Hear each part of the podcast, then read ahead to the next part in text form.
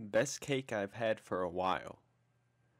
2.5 grams of Syrian rue with 6 grams of Mimosa hostilis root bark ingested via ayahuasca cupcakes. Yep, just 6 grams, and a chocolate cake.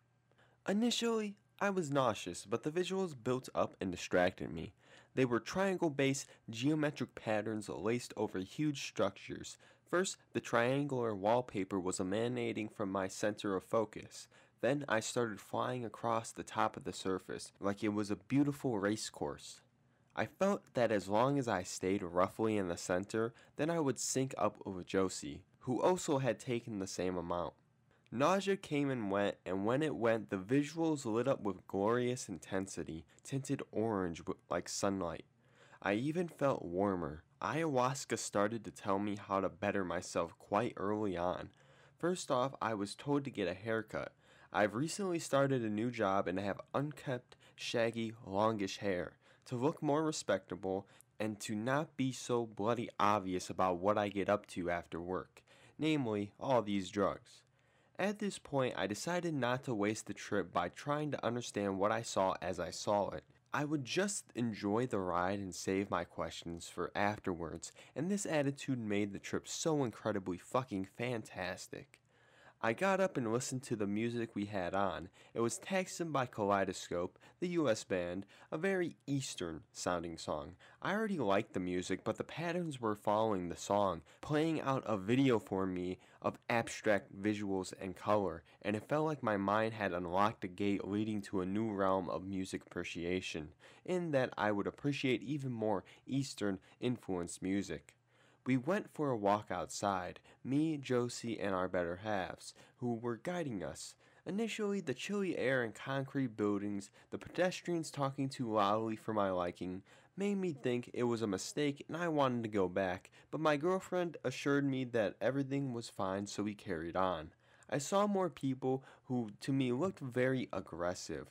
I saw dog shit on the pavement, and the journey, I knew, was quite a tough walk, even sober, so I was very nervous. We eventually took a shortcut through a public garden, and I was suddenly in awe at the beauty of the trees, the colors of the flowers, and I was grinning madly then on. The plants smelled amazing. We got to the top of the hill, past the playground, past rowdy teenagers who didn't even annoy me, as I knew they were just trying to have some fun, and we could see the two big hills of Hastings overlooking the sea, and it was absolutely stunning. I was totally relaxed. We put on some music, sat down, and I started going through ego death, though I was fully aware of it and functioned normally.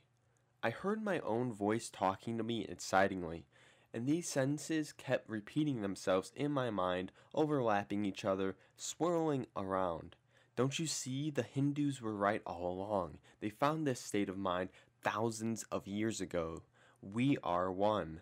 I am God. They, my friends, are God. We are all God.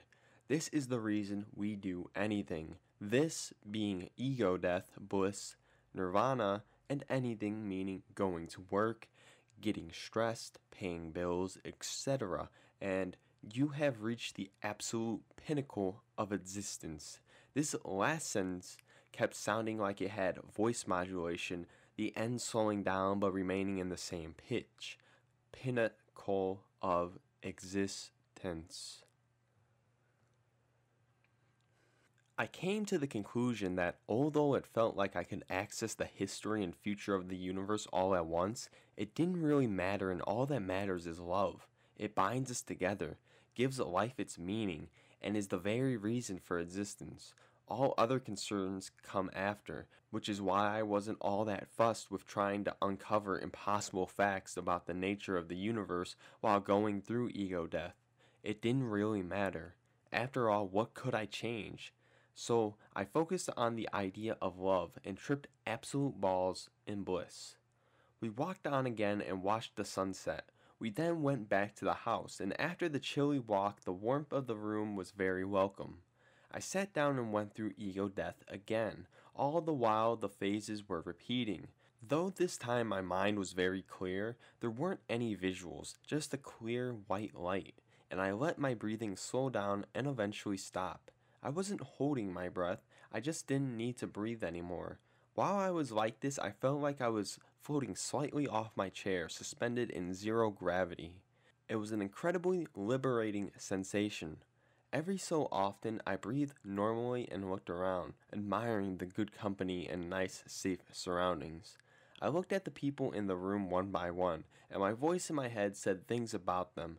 To one guy who wasn't tripping, it said, Trust in him, he's in your inner circle as well. To another, it said, You owe this man a lot, treat him well. And to my girlfriend, it said, She will be with you forever, love her forever. Then I'd close my eyes and float again. I gently cried tears of joy as the love I felt was just so great.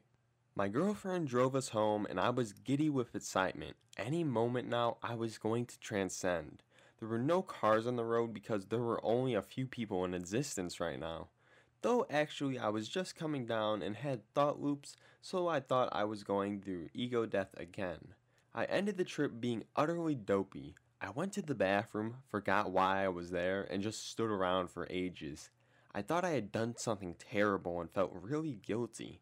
I didn't sleep as I felt so guilty and needed to piss so badly because I forgot to go while in the bathroom, but I didn't do anything about it as I thought it was an inadequate punishment for some horrible thing I had done. There wasn't anything I did, of course. I just needed guidance on everything at that point, and I needed help getting undressed and put into bed. But hey, what a trip.